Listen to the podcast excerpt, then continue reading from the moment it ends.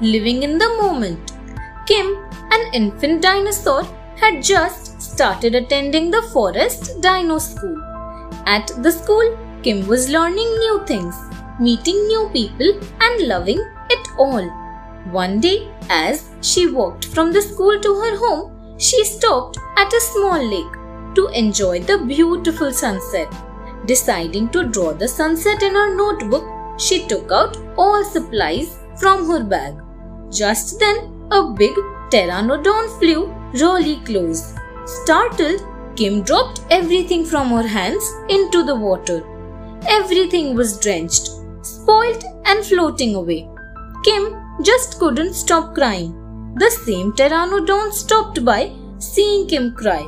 He went up to Kim and apologized for scaring her and said, You wanted to capture the sunset in your notebook and now are missing it by crying over your lost notebook. Value what is there and never feel sorrow over what is lost, he said and flew away. Tony the T Rex. Tony was a young T Rex dinosaur. He was always jumping around and playing around. One day, as Tony played near a huge dying tree, a strong gush of wind managed to move it. Swaying from side to side, the tree started to fall. Everything happened so quickly, Tony was caught unprepared and the tree fell on him. Though young and strong yet, Tony was unable to move the massive tree. Injured and out of breath, he soon gave up and yelled for help. An old dinosaur heard Tony and walked up to him. Too old to physically lift the tree, she said, Others can't always be around to help. Find it in you to do what is necessary. Luck favors those who give in their all. Motivated, Tony used all his strength and freed himself. Once free, he thanked the old dinosaur for the life lesson and walked home a wiser dinosaur.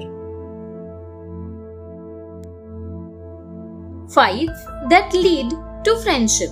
One summer day, when the great heat induced a general thirst, an Ankylosaurus and a Gorgosaurus arrived at a small well to drink and relax. Large and strong, they both wished to be the first to drink from the well. Soon they started fiercely disputing over it all. In no time, the fight got physical, each trying to display his physical prowess over the other. When they stopped to take a breath to continue the fight, with renewed strength, they saw some huge meat eating dinosaurs waiting in the distance. They at once made up their quarrel, realizing that the meat eaters would feast upon whoever fell first. They decided it is better for us to be friends than to become someone's food in our quest to prove ourselves physically strong. Let's not act mentally weak.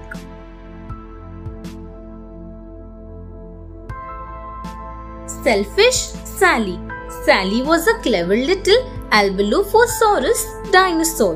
Every morning she left her cave to go out in search of food and friends. She believed the more friends you have, the more you can use them. Sally made friends with the ferocious T Rexes and also the peace loving Sauroposeidons and took great pride in it showing it off to everyone she knew. One fine day, a fight broke out between the two groups, and both asked Sally to join them and help instead. Sally jumped from one side to the other, never picking one. Soon, truce was made, and the fighting stopped. Sally was delighted. She went to the Sauroposeidon family. Upset with Sally's selfishness, they sent her away with harsh words. Sally then went to the T Rexes. Furious at her behavior, they attacked her and said, If you can't pick sides, you stand nowhere. Saying these words, they gobbled her up. Thanks for watching. Do like, share, subscribe to Sahil Book House.